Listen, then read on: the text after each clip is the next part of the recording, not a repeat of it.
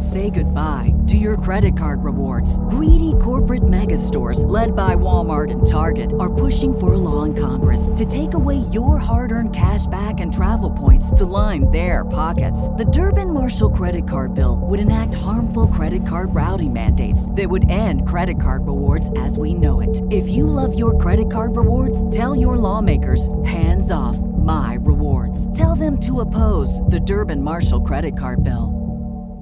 What's the easiest choice you can make? Window instead of middle seat? Picking a vendor who sends a great gift basket? Outsourcing business tasks you hate? What about selling with Shopify?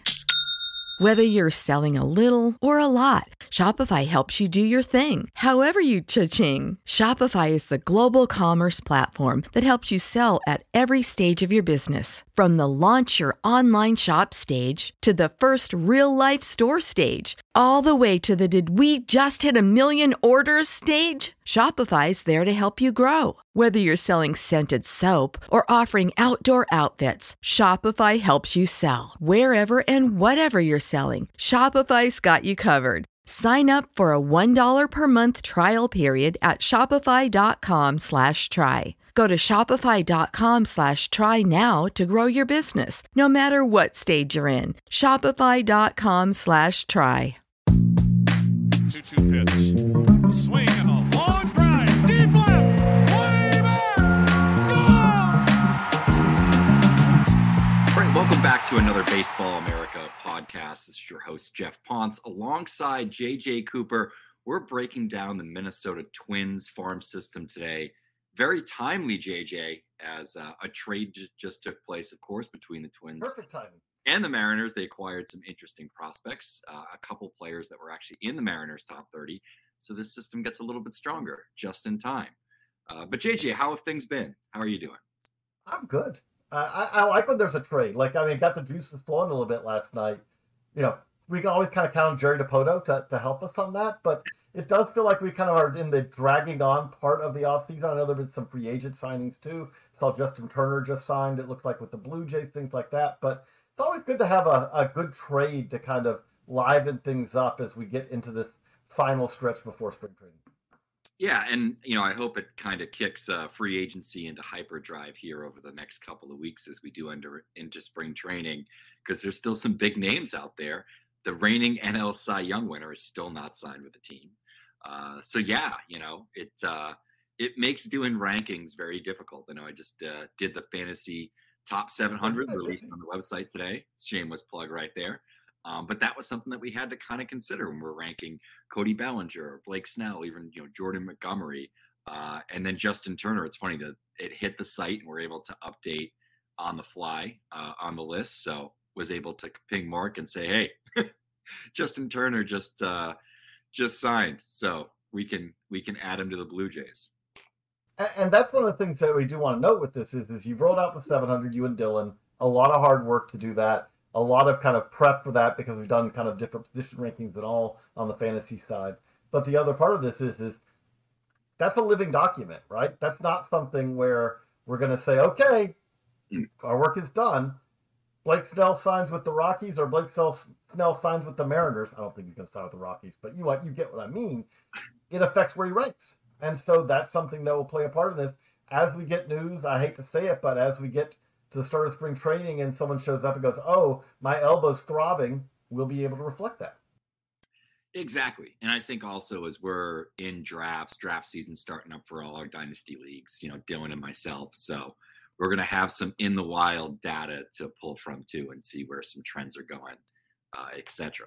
So, And so I do again. That's something to check out. We also we've done it. We've tried to do it in a way that is that is very download friendly. We know that if you're doing fantasy list, you need your spreadsheets and all. So we we try to uh, to be aware of that and try to be helpful for that. So check it out. There's a ton of fantasy coverage there.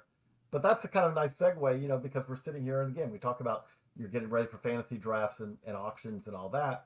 But we also have real life trades happening. And so Geoff, you know, to, to kind of start let let you kind of lead into it, I just felt like that this was a trade that makes a lot of sense for both teams. But you know, what what's your view? Again, that's a boring answer. That's the opposite of a hot take answer, but I see the logic here. Yeah, and you know, I think it uh, it it gives some sort of uh, assistance to this Mariners lineup for this year. I think you know um, the Twins were certainly in a situation where they have a crowded infield. It's probably going to get more crowded in the next few months to uh, a year plus. Um, and they decided to, you know, move out one option uh, that still had some control and, uh, you know, move forward with obviously the young core of infielders that they have uh, at the major league level and coming up right now. So um, I think it's sort of indicative of each team's, you know, sort of direction. The good thing is, I think for the Mariners, um, there were a lot of questions, you know, after the season, just with Dipoto's comments, etc. Um, are they going to invest in this team? I'm not going to say the lineup is world beaters, um, but you know, it does look fairly good right now. If some things shake out. I mean, J.P. Crawford was pretty good. You got Julio Rodriguez. Polanco probably slots in as like the three or four hitter, so he's in a much better position than he would have been in in Minnesota, where he's probably going to platoon somewhat. Um, and then Mitch Garver, who's going to be their DH, I think, you know, as a full time DH that can assist you behind the plate here and there. The bat's still really good. Um, so it's kind of an interesting lineup. I don't know if, like I said, they're going to be world beaters, but with their pitching, I think adding Polanco definitely makes them a little bit more interesting. Oh, I think Polanco is a great hitter to add. And if he's healthy, you can really, he's a very reliable hitter. I, think you can count on you're going to get 20 plus homers from second base. You know, solid defense ability to get on base at a decent clip. It's a great addition for the Mariners. And then I look for the Twins, and like you said, that the thing that does jump out to me about it is, is that as good as Polanco is, this is what you want player development to do. Edouard Julien showed last year that he's a guy that you need to have in the lineup. Now, you had other ways you could try to do it, which is maybe he plays some first as well, you know, things like that. But you are talking about a guy who played well enough defensively to be a plausible second baseman. He's not going to be a plus. He's not going to be a Gold Glove or anything like that. But he also wasn't a complete like lost cause out there where you say, "Oh, we just can't put him out there." And as I know you love, you loved Eddie Julien, and I did too. But you probably even did a little bit more than me coming into last year. He showed he's an he has a lot of offensive impact. And then you add on top of that that we have Brooks Lee, who's not far away. I mean, should be there at some point this year. And you say, well, where's Lee going to play? Well, if Carlos Correa is healthy, he's not going to play shortstop. If Royce Lewis is healthy, he's not going to play third base. Second base is the logical option. This creates a, a lot of a lot of uh, versatility there, where once Lee's up, you can play Lee at second base sometime, spot him at short and third if you want to give Correa or Lewis a day off or a day at DH. You can also slide Julien to first base some days where you say, okay, we're going to have a better defensive lineup these days, but every one of these guys should be a, a solid offensive contributor, if not more. It, it gives you that versatility.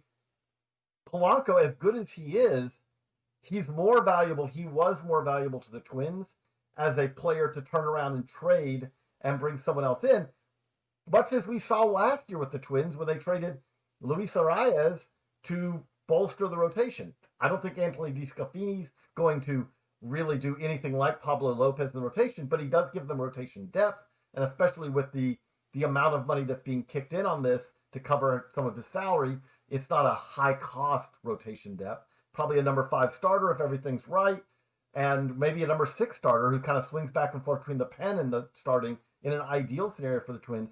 But to have those two guys, to add Topa, you know, Justin Topa in this, who Again, we will throw in the if healthy, much like we do with DeSclafani. But if he's healthy, he's immediately one of the four best relievers in the Twins' pen, which gives you some relief depth.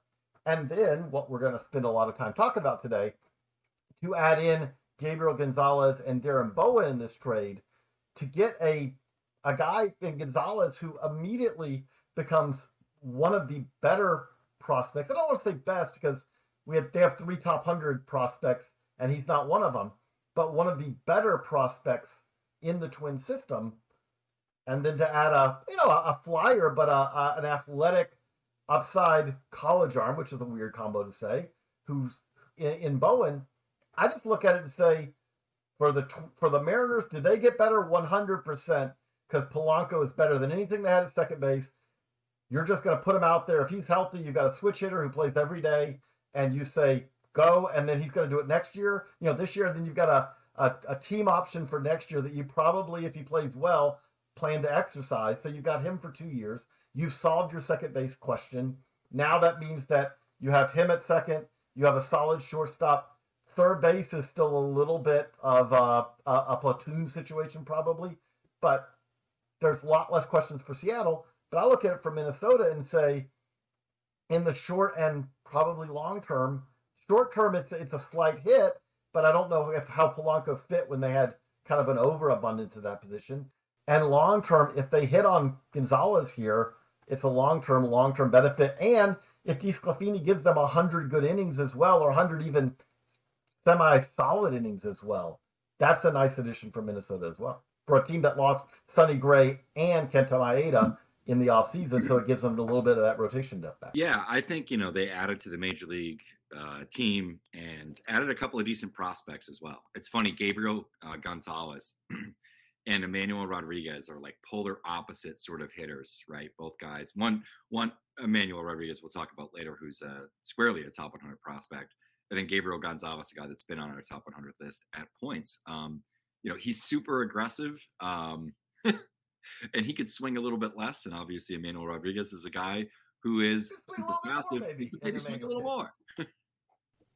but the thing about it is, is they kind of get to somewhat of the if it all breaks right, I kind of think of Gabriel Gonzalez. Like they, they probably end up playing the same position because both of them are probably right sure. down the road, and they kind of get to potentially similar. I, I, like Rodriguez better. We both do, I think, but they they could get to similar offensive areas if they all if everything breaks right.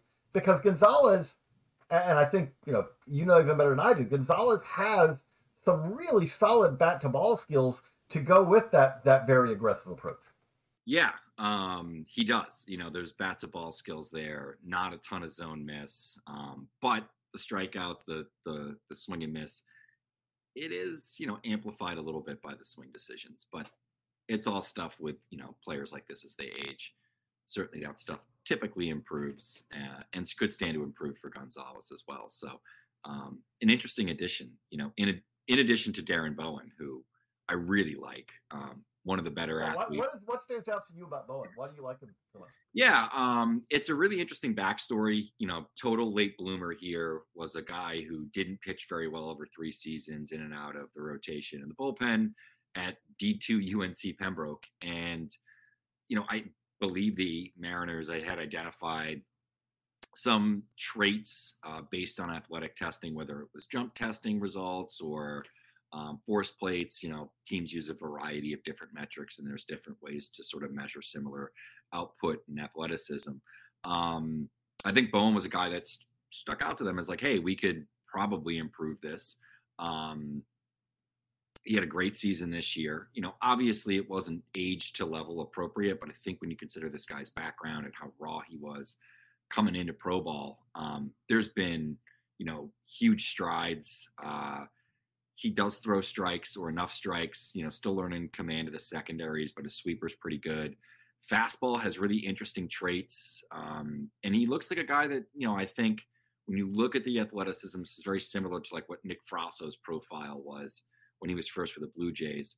It's a guy that if you have a velocity training program that you believe in, this is probably a guy where there's some low hanging fruit and they can get a few miles per hour, you know, onto that fastball without sacrificing any of the quality of shape or release characteristics, etc. Um, and you know does have some some feel for the breaking ball and potentially a change up there as well. So even if he ends up as a reliever, I think it's just a really it's a really interesting arm to have in your system, a top 30 guy easily. And you know whether he ends up in the bullpen or as a starter and you know a solid back end starter, who knows? Uh, but I think when you can acquire a guy like this as a throw in, in a trade like this, it's it's not too bad. The thing that does jump out to me, one thing about that that I will just add a little caveat, which is if you said if you have a program with a really good velocity development uh, ability, and I know that he'd only been there since 2022, but if you asked me, okay, what organization has Sure. a really good velocity development program, Seattle would be my number one answer on that. I, I don't. I mean, that's something that they just do exceptionally well, and they've done exceptionally well over the last several years. So I know that he, again, he's still getting established in the organization, but going from Seattle to anywhere, I, I it's going to be hard to imagine you like coming to a new organization and being like, oh, we've really unlocked some velo here. That that Mariners crop, you know, they just didn't know how to do it because Seattle's like, come here, George Kirby.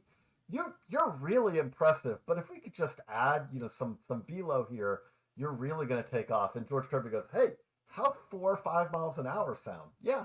So that's one thing. But I agree with you completely. This is the kind of guy that, as a fourth piece in a deal, is exactly the type of guy that you want as a fourth piece in a deal because he's the type of guy who you say it may not work out, but if it does, he could be a useful guy.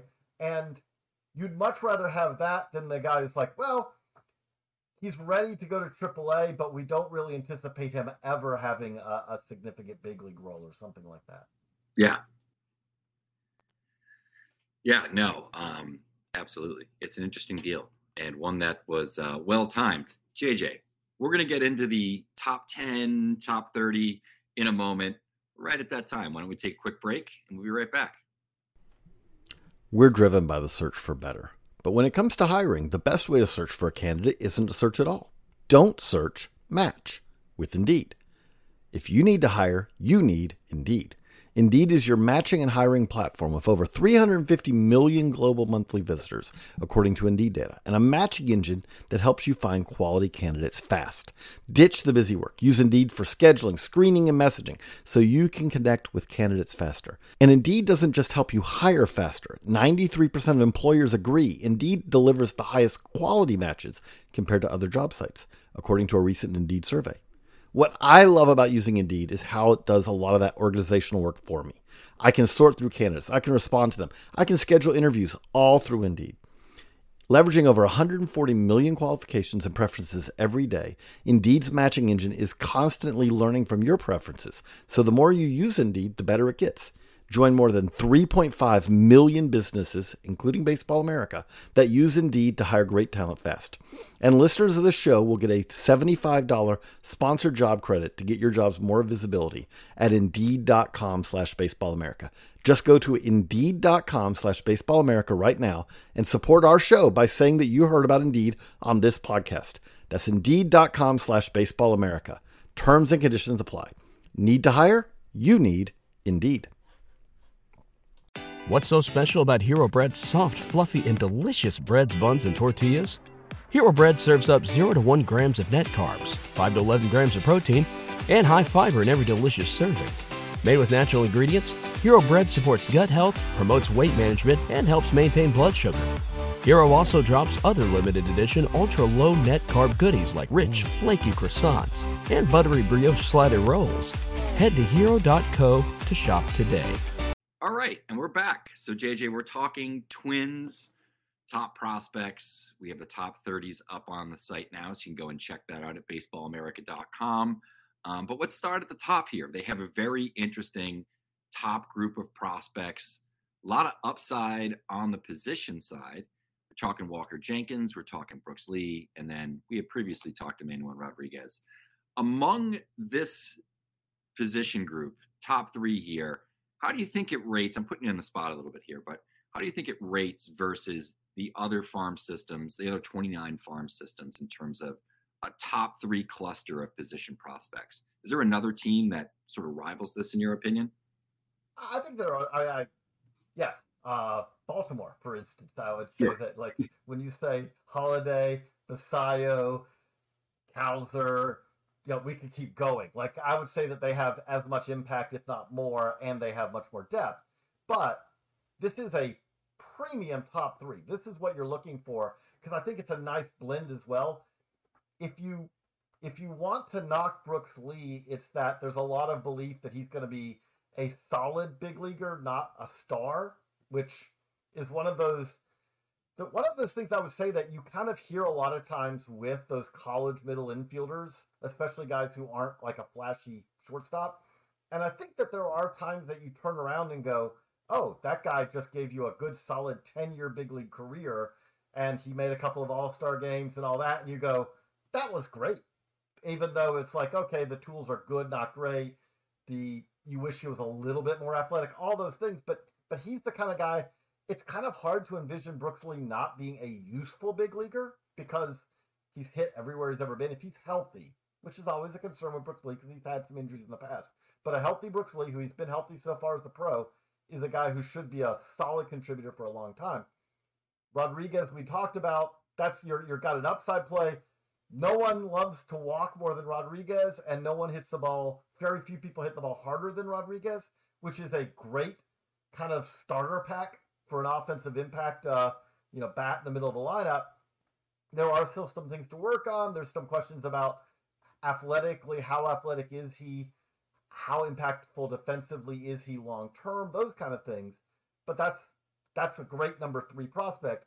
And then this is where we're going to kind of camp out, I think, Geoff. And and just if you're a Twins fan, you're going to enjoy this next part a little bit. If you're a fan of another AL Central team, you might not as much. But to top it off with Walker Jenkins, that's the guy who you say, okay, does this guy potentially have everything you're looking for? 100%. When you say what everything we just talked about with Brooks Lee, we're like, ah, you, you know, they're guys who, when we get feedback on, it's like he's good, but I don't think he's great. The feedback we get on Walker Jenkins is, oh, he could be great. Oh, he could be a guy. When we were handicapping who could be the number one prospect in the game at this time next year, Walker Jenkins is 100% a name that you have to fit into that. Because, Geoff, if it, if it all comes together, what do you think Walker Jenkins could end up being? Like, again, let's go the pie in the sky. Sure. Feeling Um, potential. Yeah, you know, I was talking with uh, a scout friend of mine who's you know down in the the Florida area, and you know he was talking about the defense yesterday, even beyond the offense, how advanced he was in comparison to everybody else in the FCL when he saw him, and then you factor in like there's maybe a chance that this guy can end up, you know, an everyday defensive center fielder. So I think if we're talking pie in the sky, we can start right there. We know about the hitting ability and everything else. This is a guy that maybe could stick in the middle of the uh, the you know in center field, middle you know the middle of the field, and I don't know if that's necessarily what's going to happen. But we're talking pie in the sky here. Is he going to be you know an, a plus defensive center fielder? Probably not, but an average or better center fielder with his offensive profile. There's like 10, 11 center fielders that are everyday center fielders that qualified for the batting title this year that had like a WRC plus above 100. So there's not many guys in the game that could potentially do that. And you're talking about, I think, pie in the sky, seven hit, seven power. I mean, I. If we're impact talking defender. like 95th percentile outcome, one of the best players in the game. it's going to be interesting to watch because they're both drafted by AL Central teams. Mhm. The Max Clark versus Walker Jenkins debate is going to be a fun one for a long time. And I can argue both sides of it. I, I don't want to make it sound like we have Jenkins ranked higher right now. I can argue both sides because I do think that Clark, if Clark, if Clark has a chance to be an impact defender in center as well, whereas I think that Jenkins could be a center fielder early in his career and could be an impact defender in right, but you would always take up the middle over right. Mhm. But that said, I feel really good about Jenkins' ability to hit for average and power. And that's the starter kit of the best prospects in the game. I'm going to be fascinated. He is going to be one of the most enjoyable players, I think, to watch in 2024. We just got a little sneak peek of it last year, but this is a guy who I do feel like that the timetables have been sped up now across the major, minors, and partly now because if you just look at how this is all structured, we are now in a world where it used to be, and I am not one of those old guys, or I try not to be one of those old guys who says back in the day this is how they did it, and now they do it completely differently. But we used to be in a situation where that first year players generally spent hung out in low A or maybe high A for the entirety of the season. I believe we are now in a world, especially with the 165 player limit that is we're looking at for 2024. When the draft arrives, you have to clear players out, and then you have to bring in your draftees. Well, we now have kind of this natural inflection point that didn't exist before. When you had short season ball, when you had rook, multiple rookie ball teams in a lot of cases, you kind of had this these leagues that started post draft to kind of take that influx. So you had some movement, but you didn't have necessarily a ton of movement. Now you have players who are going to be going out because you have to clear roster spots, and then you're going to have other players coming in who need to play. So you have almost this natural movement. So I do believe we are now in a world where a player who starts the season in low A, moving up to high A halfway through the year, is a normal development.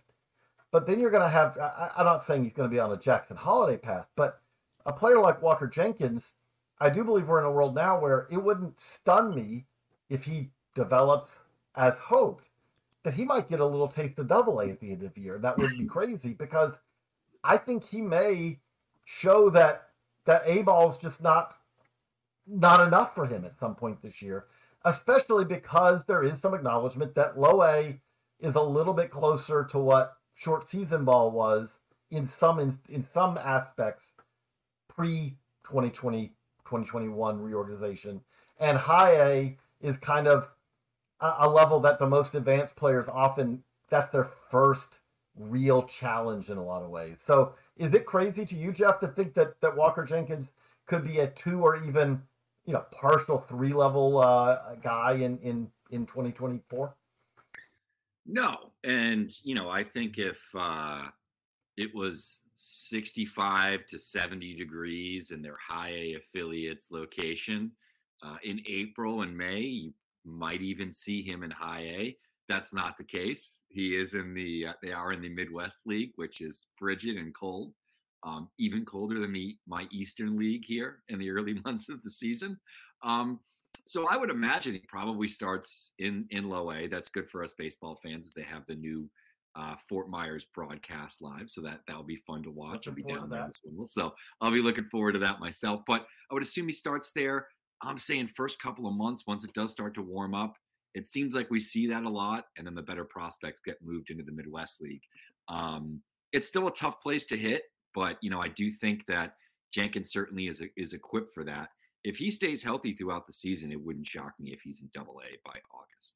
I I really think the ability is there. All the feedback we're getting is there, and we've seen it time and again recently. As you said, I think low A and high A have a, a different um, sort of context than they had four, five, six years ago in the bigger spectrum of minor league talent and concentration, that sort of thing. The other thing, the, the last point I wanted to make on this, and it's kind of the point that you're making also, we often expect that there's going to be players, you know, even first round draftees, first round picks, who are going to have an adjustment period in mm-hmm. pro ball. You don't want to freak out if a guy doesn't set the world on fire in the first, second, third month of their first full pro season. That said, I will say, and again, please don't take it as like if he has a bad first couple of weeks that we go, oh, well, right off Walker Jenkins. That's what I'm saying. But I'll be stunned if Walker Jenkins looks lost at the plate in the first half of the season as he gets adjusted to pro ball. What we saw last year in his very brief time in pro ball, what we hear from scouts what we saw, you know, in his in when he was healthy in his high school season, especially that little step forward he made in his senior year of high school. I really do. This is a guy who I ex- probably unfairly, but I expect him to hit the ground running in a way that if you ask me, there's a number of players in the first round of last year's, you know, last year's class, especially high school guys, who I'd be like, don't get worried if if if they have a slow start that's not to be a, not a shock. That's going to take a little time to get acclimated. I kind of have this expectation that Walker Jenkins is going to go out and it's going to be like, wow, from day one, just because, again, I think he's that special of a talent. I don't disagree. Uh, he's definitely a player to be super excited about. Um, we've talked a lot about the position group here at the top. We got full scouting reports up on Baseball America all three of these guys have been mentioned in several articles over the last couple of years. They're in the top 100 as well. So there's plenty of information out there for you to dig into and uh, get more information on them. Let's talk a little bit about the pitching here in the top 10. Uh, we talked about the position group. Um, there's five pitchers in the top 10. Um, some late round guys, a couple of, you know, early round prep gambles. Um, kind of an interesting group. No real standout, but I think all five of these guys are talented and could have major league careers in one way, shape, or form. So I don't know, sort of a pick 'em for you. Talk to me yeah. about a couple of these arms that you like a lot. So you kind of mentioned it, but the thing that really does stand out to me as kind of a theme with the Twins is the Twins. I feel like they they make a lot of hay um, on pitching wise on late day two and day three of the draft. They're a team where when they say with the eighth round pick, with the 12th round pick, with the 18th round pick, the Minnesota Twins select, pay attention because they've had a lot of success with that. We just look at their big league club now. Look at the Josh Winders, look at the Louis Varlands, guys like that. They have some other guys like that in this system right now. But I do think if you said who are the two guys who are most important to them in 2024, it's the top two pitchers on this list. David Festa is a guy who I, I would not be surprised at all if he started games for the Twins this year, especially by the second half of the season, because I think he has a chance to by the second half of the season because he is a guy who, when you just look at it, he's not that far away. And they, again, they need rotation depth. It's not that they don't have guys because they do. But I do think that when you look at them, you would say they don't have as much rotation depth as they had last year or the year before, especially last year, late, late in the season. So a guy like Festa could step up. The one, though, that I think is the wild card is Matt Canterino. And if you want to argue, if you want to look at this and say you've got Canterino stuffed up too high because we have it number six, okay, I'll listen to you because he's a tough guy to rank because he is coming off Tommy John surgery and he's been battling injuries for several years. Now I'll make the case for why we ranked him sixth, which is when healthy, he has and he has shown dominant stuff. I'm talking the eighth inning belongs to Matt Canterino and the ninth inning belongs to Jhoan Duran type stuff. And when you say he's had injury issues, it's been one injury. He's had elbow issues that he kind of had multiple years where it was like, I'm going to try to see if I can make this work. I'm going to try to rehab it. I'm going to try to pitch with it. And he did. And he did for multiple years. And it's not like when he pitched that it was like, what's wrong with this guy? It was something where the stuff was really good, but he kept being shut down with the same issues. And finally, he decided, okay, I need to get this fixed. They fixed his elbow ligament it's I expect him to come back from that. Again, Tommy John is the surgery at this point that has a, a pretty high success rate. And he's now far enough away from that surgery that I expect him to have a chance to make an impact for the, the twins in you know this upcoming year in 2024. And he's the guy that's why he's stuffed up so high at six, because this is I I hope for his sake the last chance we have to rank him. And I do want to kind of flag post that this is a player who has a chance to be a really impactful, probably reliever, but an impactful reliever. The thing that they have beyond that is a lot of guys where you say they could be back in starters, they could fit into the pen potentially. I don't think that this is, I, I don't think that this system after the top three, maybe you say four now with Gabriel Gonzalez being added, because that, to answer the question, by the way, that, that someone may have, I think we're going to slot Gonzalez at four when we update our list the next time.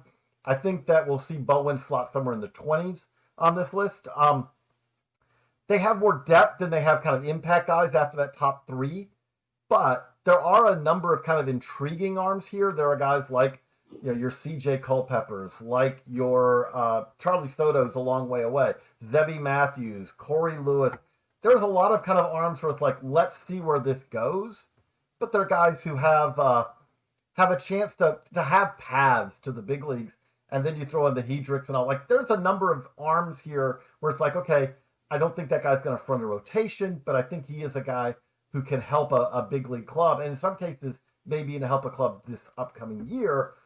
I, I think that the system's not where it was a couple of years ago because the system, even last year, like look at what they produced in a in a Julien, in a uh, Matt Wallner. They they produced Royce Lewis. They produced a ton recently. I, I feel like even while trading away a Spencer Steer, a Christian Encarnacion Strand, uh, you know, a Cade Povich, who I think could make some noise with Baltimore before long. Oh yeah, Yennier Cano, who was really good in the pen for Baltimore last year. It's been a pretty productive farm system. I still think that there's some stuff here to help team to help their team or provide trade ammunition if they need it over the 2024 season. Yeah, I fully agree with that. And, you know, I think as you get deeper into the system as well, you see, you know, some of the recent gambles uh, and and acquisitions they've made in the international market, um, you know, here and there, some draft picks, guys that had some upside, some toolsy players as well. Um, talk to me about who you feel is a sleeper in this system. I think there's probably quite a few names that you could sort of pinpoint and maybe even different tiers and levels. This uh, this system is is ripe with maybe some guys after 11 that are kind of interesting. So, okay. who are some of your sleepers system? I'll go deep on the list um, because of what we were just talking about. This is a system that I, I, feel like has had a pretty good feel for what to do with second baseman over the years. Um, obviously, Luis Arraez is a player who stands out that way, but then they also had Jorge Polanco. Now they produced Edouard Julien. Now they're producing, it looks like Brooks Lee. So this is a team, and that doesn't count like the Michael Helmans of the world who, you know, in a weird scenario could end up helping a team, although I think he's, his window's probably closing in Minnesota just because of the depth ahead of him. But Daumari Peña, who's a long ways away, but and is is very kind of back at the the back of this list. But I do think that this is he's interesting because he's a second baseman who looks like he's really going to hit. We'll see. Long ways away, but that's an example of a guy to kind of to kind of keep an eye on. Um, if I was going to go the exact opposite end of the spectrum, I have zero I zero confidence. How about that? In Noah Miller being impactful enough offensively to be a solid big league regular or anything like that. He's not shown that yet. That was the concern coming out of the draft. So far, pretty much the concern has been lived up to. That being said, Noah Miller is a special shortstop defensively. And I really enjoy watching special shortstops defensively because it is something where it's now you you can see it. It's great to be able to see it in person, but as two people who love to hop on Synergy and watch a lot of video, it's really fun also to see like the totality of what a shortstop does over a, a number of games. And Miller's one of those guys who's really fundamentally sound and throw on top of that really he, he's not like oh but the range is lacking or oh the just really good shortstop defensively. And you always kind of have a little bit of a belief that those guys are going to figure out a path at some point to the majors because while yes there's positioning while there's while the bats are important and we're not going in the world of the uh, uh, Mark Belangers anymore where it's like yeah he's going to hit buck 80 but he's going to be really good defensively so we're going to put him out there every day but Owen Miller's going to get a lot of time to develop offensively because his defense is so good so that's the guy that I always throw out as a as someone who is not a, a premium prospect in the in the in the twin system, but someone who I'm always intrigued by because there aren't a whole lot of slam dunk plus defenders at shortstop in the minors, and I, I think that Noah Miller is a slam dunk. And yes, that is the brother of Owen Miller, another uh, you know big league middle infielder for the Guardians. So I, I think that those are two names from much deeper down on the list who I do find pretty interesting.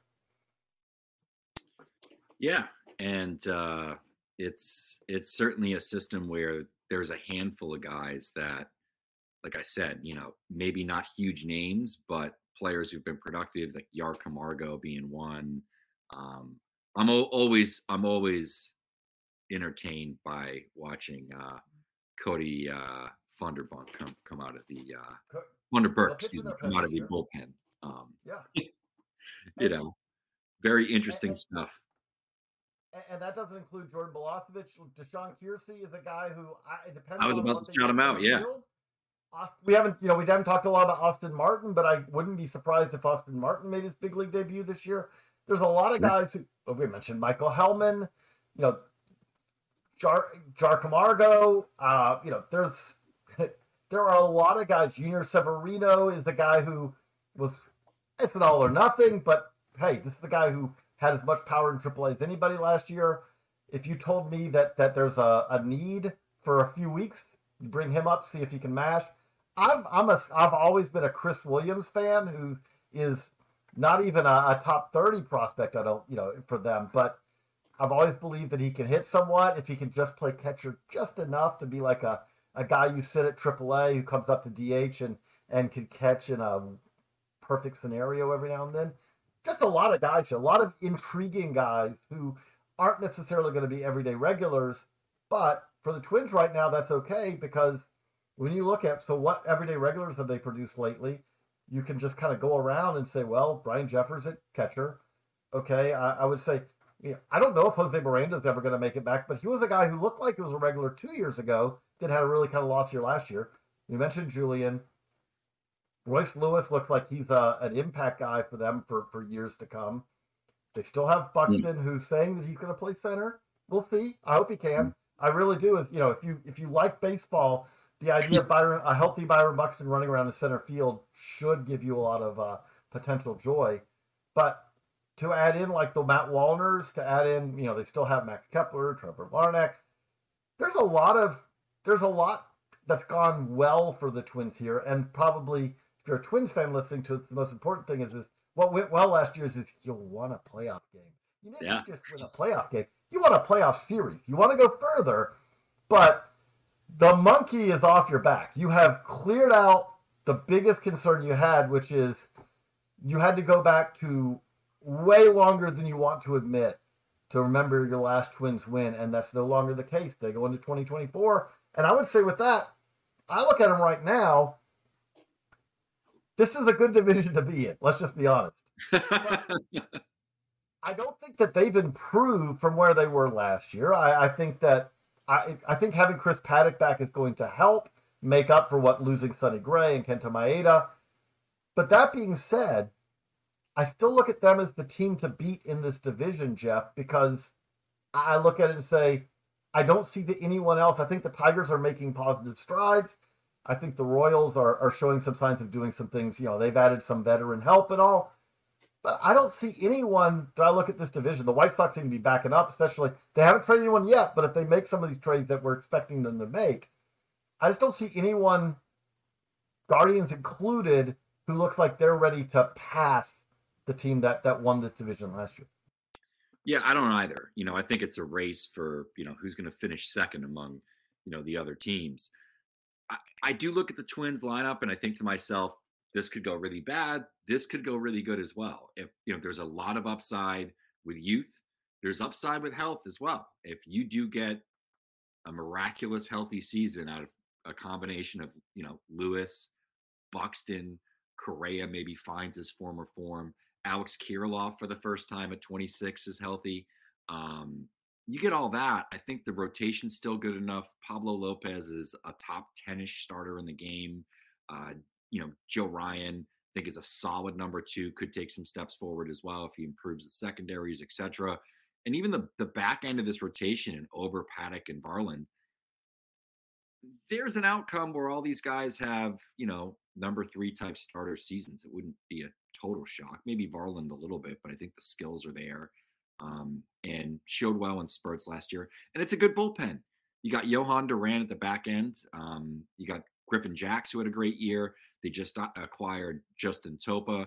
Um, it's a good deep bullpen with a lot of different options. You had DeSclafani in as a either a long guy or sort of your sixth starter. Um, they have some depth. It's interesting. And you mentioned some of the starters that could debate, debut this year or some of the other arms as well. So it's an interesting team. It's not going to blow your doors off, but I think they could win, you know, 85 to 90 games. That wouldn't be a shock. The thing you said that is we don't know. This is what we love about baseball. No one knows. But this is a team that won the division last year. with Byron Buxton never playing a game in center field and hitting 207 with a sub 300 OBP. With Carlos Correa, their big money acquisition, battling uh, an injury all year that did seem to affect him, especially at the plate.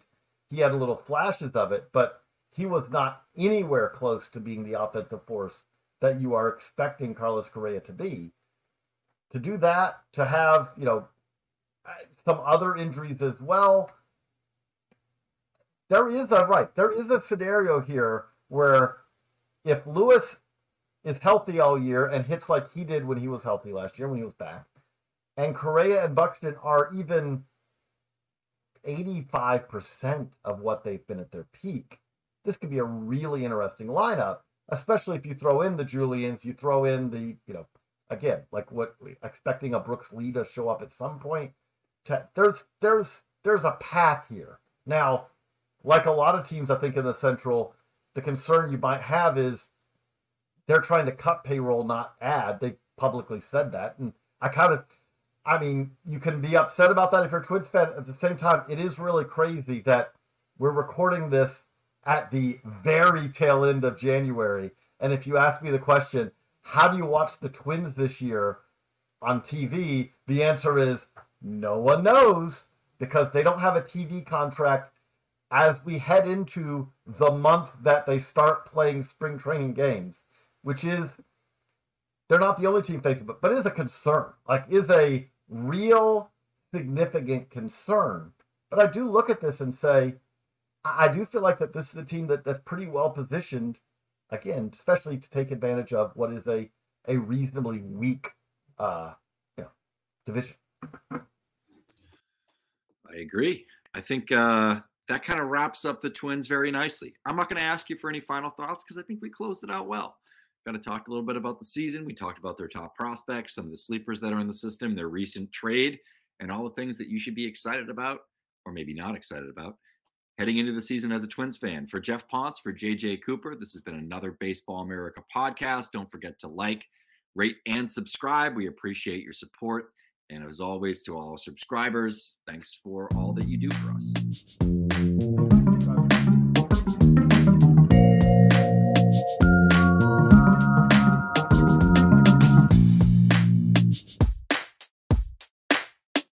Goodbye to your credit card rewards. Greedy corporate mega stores, led by Walmart and Target, are pushing for a law in Congress to take away your hard earned cash back and travel points to line their pockets. The Durbin Marshall credit card bill would enact harmful credit card routing mandates that would end credit card rewards as we know it. If you love your credit card rewards, tell your lawmakers hands off my rewards. Tell them to oppose the Durbin Marshall credit card bill.